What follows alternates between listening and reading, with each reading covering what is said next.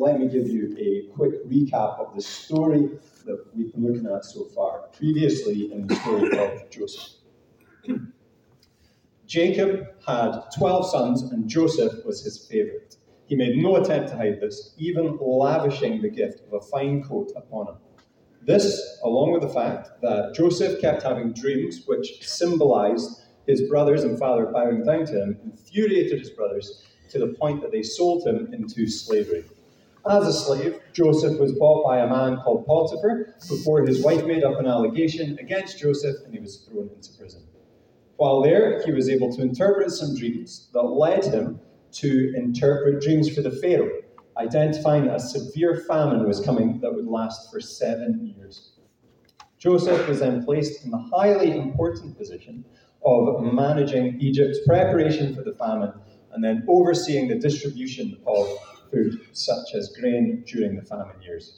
That famine reached beyond the borders of Egypt, and in Genesis chapter 42, we can read about Joseph's brothers having to travel to Egypt in order to buy grain so that the whole extended family could survive. Upon their arrival in Egypt, Joseph recognized them, but they did not recognize Joseph. They were given grain, but returned to their homeland, and father Jacob, another brother, died as Simeon was held prisoner in Egypt. His release would only come if the brothers took their youngest brother Benjamin and presented him before Joseph. The brothers returned to their father in Canaan with grain, but also with this news about Simeon. And now we read from Genesis chapter 43, starting in verse 1. Now the famine was still severe in the land. So when they had eaten all the grain they had brought from Egypt, their father said to them, Go back and buy us a little more food. But Judah said to him, The man warned us solemnly, You will not see my face again unless your brother is with you. If you will send our brother along with us, we will go down and buy food for you. But if you will not send him, we will not go down. Because the man said to us, You will not see my face again unless your brother is with you. Israel asked, Why did you bring this trouble on me by telling the man you had another brother? They replied, The man questioned us closely about ourselves and our family. Is your father still living? He asked us. Do you have another brother? We simply answered his questions. How were we to know he would say, Bring your brother down here? Then Judah said to Israel his father, Send the boy along with me, and we will go at once so that we and you and our children may live and not die. I myself will guarantee his safety. You can hold me personally responsible for him. If I do not bring him back to you and set him here before you, I will bear the blame before you all my life. As it is, if we had not delayed, we could have gone and returned twice. Then their father Israel said to them, If it must be, then do this. Put some of the best products of the land in your bags and take them down to the man as a gift a little balm and a little honey, some spices and myrrh, some pistachio nuts and almonds. Take double the amount of silver with you, for you must return the silver that was put back into the mouths of your sacks. Perhaps it was a mistake. Take your brother also and go back to the man at once. And may God Almighty grant you mercy before the man, so that he will let your other brother and Benjamin come back with you. As for me, if I am bereaved, I am bereaved. So the men took the gifts and double the amount of silver, and Benjamin also. They hurried down to Egypt and presented themselves to Joseph. And may God add blessing to the reading of his word.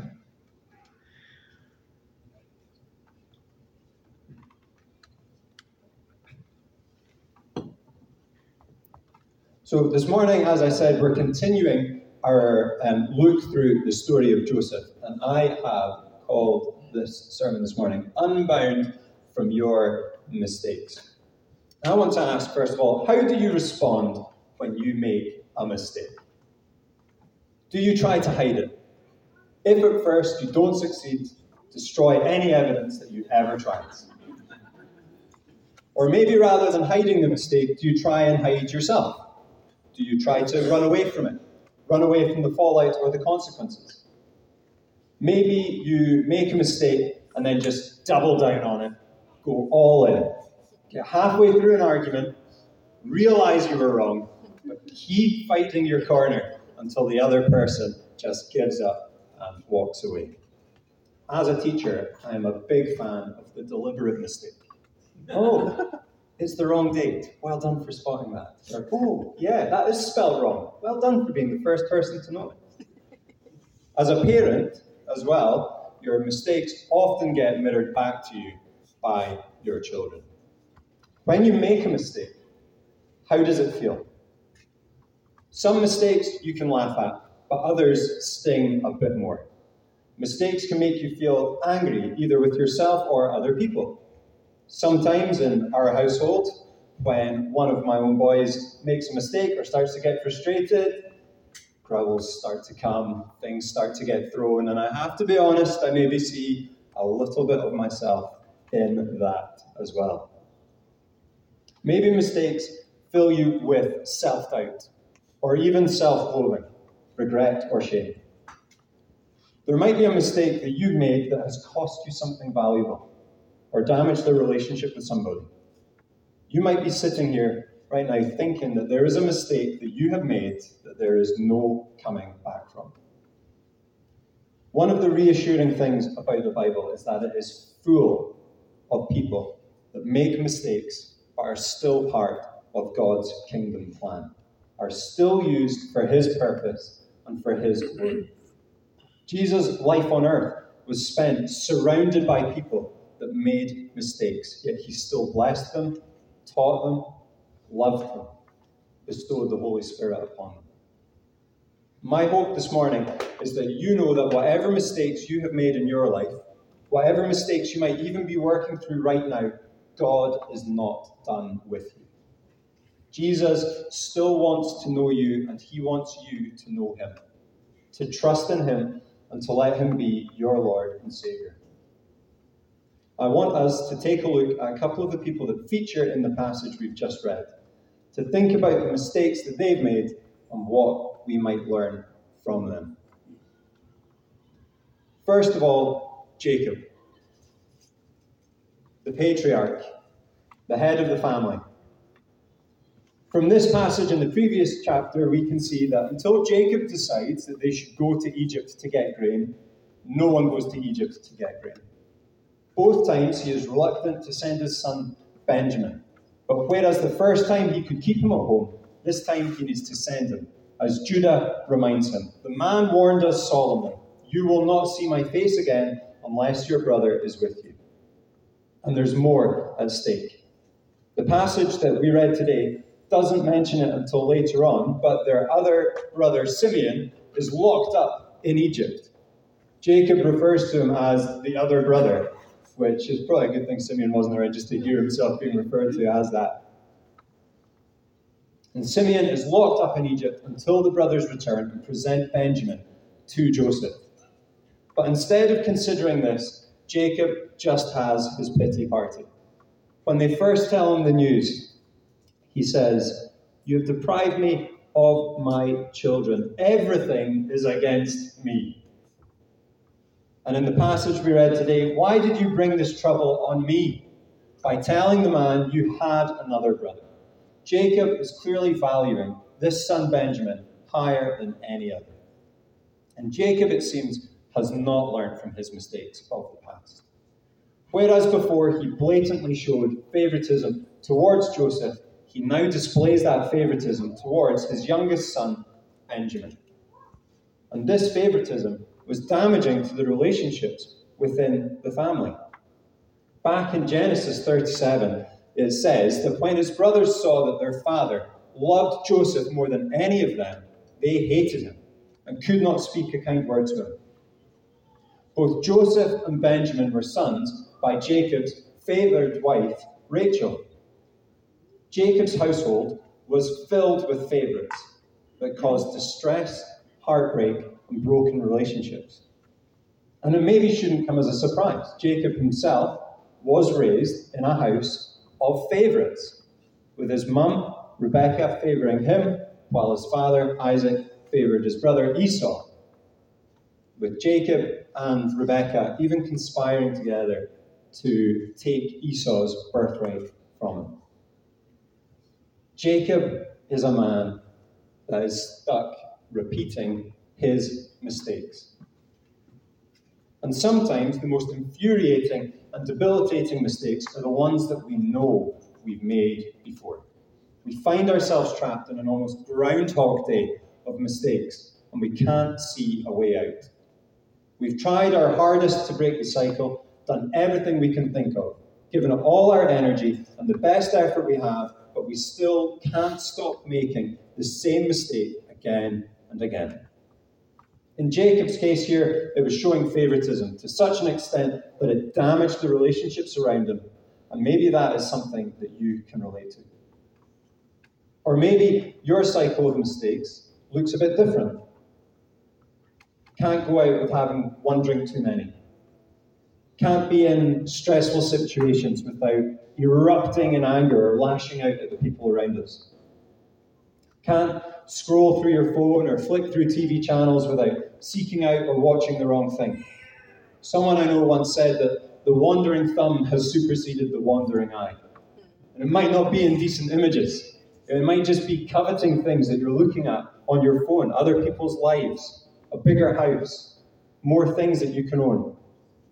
It could be any number of addictions that have a hold and are dragging you through this sinful mistake cycle goes around and around.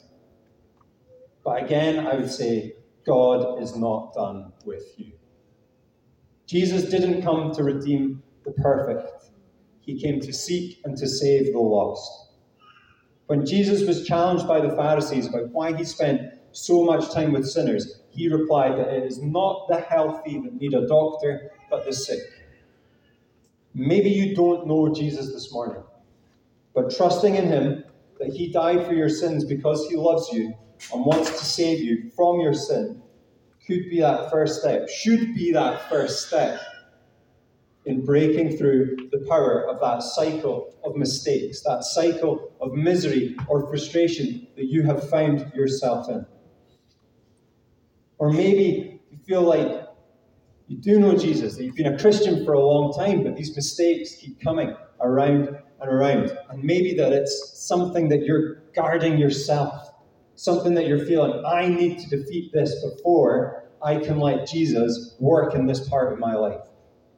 But that's not how it works. You need to invite Him in to that part of your life. And it might be that there are some practical steps that you need to take as well, such as seeking professional help or support groups, or even just making yourself accountable to other people. When I was at uni, I was able to get myself just about up out of bed on a Sunday morning and get there just in time to sit normally at the back of the service in period that time. But I was also able to go out during the week and drink too much. It was a problem. And maybe didn't look like a problem to other people.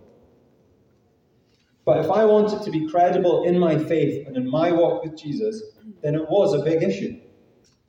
Only by making myself accountable to other people was I able to break that cycle, that habit.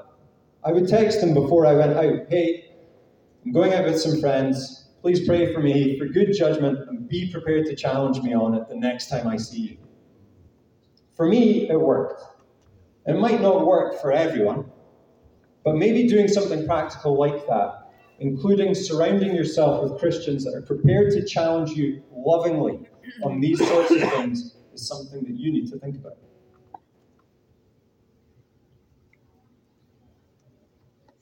God is not done with you.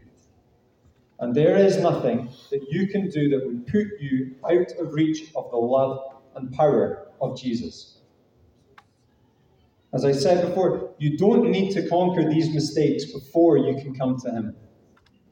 Romans 5, verses 8 and 9 says, But God demonstrates His love for us in this. While we were still sinners, Christ died for us. Not when we had it all pooled together. And since we have now been justified by his blood, how much more shall we be saved from God's wrath through him? We can't earn our right relationship with God by fixing our own mistakes, but we can be made holy and acceptable to our Father God only by the sacrifice of his Son, Jesus Christ. And these mistakes we make are sin, and the only way that can be washed away is by the blood of Jesus. He paid the price for our sin that none of us could pay by dying upon that cross. But not only did he die, but he rose again, defeating death. And it is that same power by the Holy Spirit that is in us today and means that we are free, unbound, and no longer slaves to our mistakes. Judah is an example of this. In this passage here, we see him almost as the voice of reason, reminding Jacob that they need to take Benjamin with them, going on to not only guarantee that he would look after him, but going further. If I do not bring him back to you and set him before you, I will bear the blame before you all my life. At first appearances, this seems to be a really stark contrast to the offer of Reuben in the passage before. Then, where upon finding out that Benjamin needs to go to Egypt, Reuben says to his father, You may put both of my sons to death if I do not bring him back to you. That would have made for a really interesting dinner time if you've just been offered as not yourself. Oh, if anything happens, I don't harm me, but here are my here are my sons that uh, kill. But Judah's there putting himself on the line. Judah is saying, If I do not bring him back to you and set him before you, I will bear the blame before you all my life. This is also in stark contrast to the Judah that we see back in Genesis 37. There is Judah that says to his brothers, What will we gain if we kill our brother and cover up his blood? Come, let's sell him to the Ishmaelites and not lay hands on him. After all, he is our brother, our own flesh and blood. He is our brother. Let's not kill him, let's just sell him into slavery. I had brothers growing up, but even even then, like that was pushing it. That was really pushing it. But after selling his brother into slavery, that could have been the end for Judah. But God still had a part for him to play. He convinced Jacob to let them return to Egypt with Benjamin. And later on in Genesis, we see as he pleads on Benjamin's behalf in front of Joseph when Benjamin is being accused of being a thief. And God's purpose for Judah goes beyond the story of Joseph. In the Gospel of Matthew, chapter 1, there's a genealogy, a line of descent of Jesus. And who is there in verse 3? Judah. The man who sold his own brother into slavery has a place in the line of descent of Jesus. He had a tribe named after him, and Jesus would be known as the Lion of Judah. He made a mistake. He made lots of mistakes. But God was not finished with him. He was not bound by his mistakes. He was not held captive by them. And if we had time this morning, we could look at that genealogy in Matthew chapter 1 and we could go through that person by person and we could think about the mistakes that they have made, but they are still there in the line of descent of our Lord Jesus Christ. You are not bound by your mistakes. Jesus wants to set you free. Disclaimer don't take this to mean that our mistakes have no consequences. When Judah and his brothers decided to sell Joseph into slavery, he became a slave. When Jacob decided to show favoritism towards his sons, he spread distrust, anger, hurt, heartbreak. One commentary I read said that in insisting that God sovereignly controls human affairs, Genesis does not deny people full moral responsibility for their deeds. The mistakes made throughout the story of Joseph led to misery, grief, anguish, mistrust, slavery, imprisonment. And I'm not going to stand here this morning and tell you that your mistakes have no consequences. For one thing, your own experience would tell you not to believe me. Nor am I going to say that by becoming a Christian, you will never make a mistake again in your life.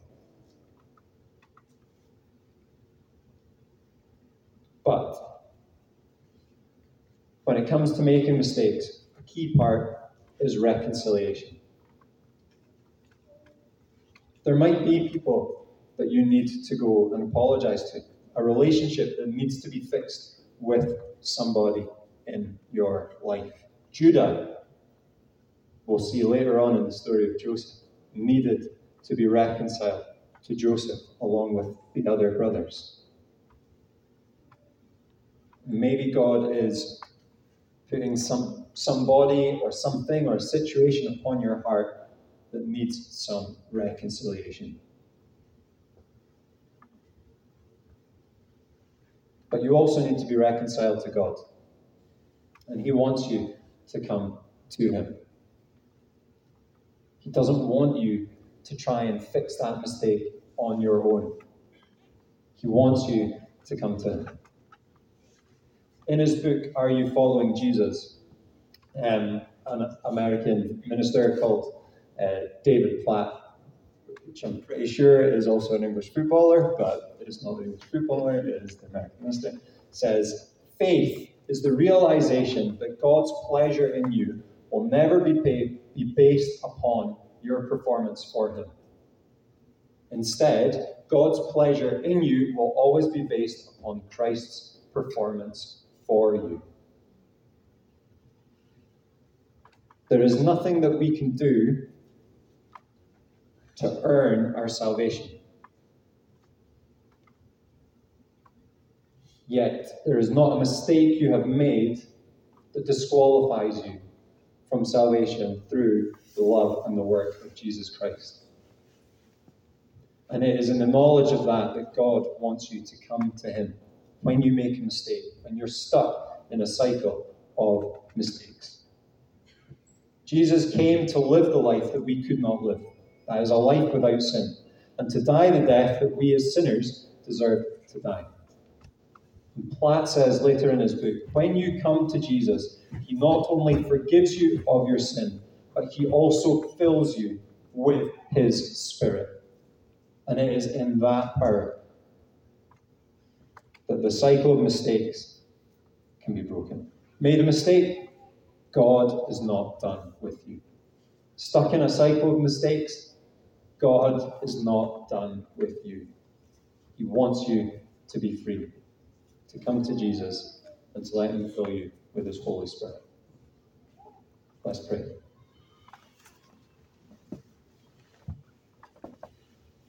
Father God, I thank you for this passage that we've been able to look at this morning. Thank you for your word that is a living word that instructs us, guides us, reveals you to us. Thank you for these examples that we're able to look at. These examples of imperfect people, people that make mistakes, but are still used by you for your glory, for your purpose, for your kingdom.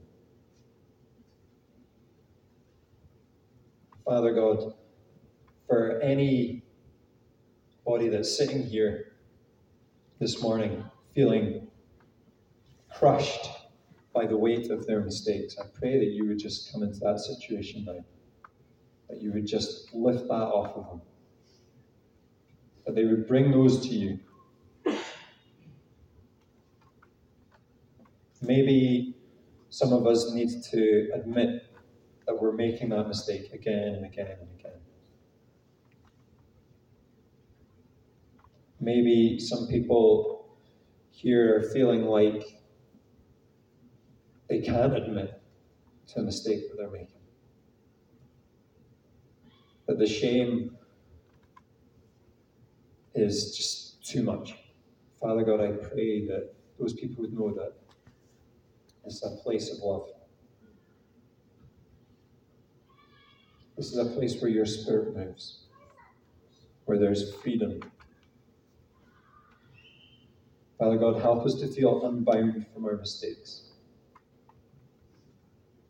Break the power of sin and of shame, the mistakes that we've made.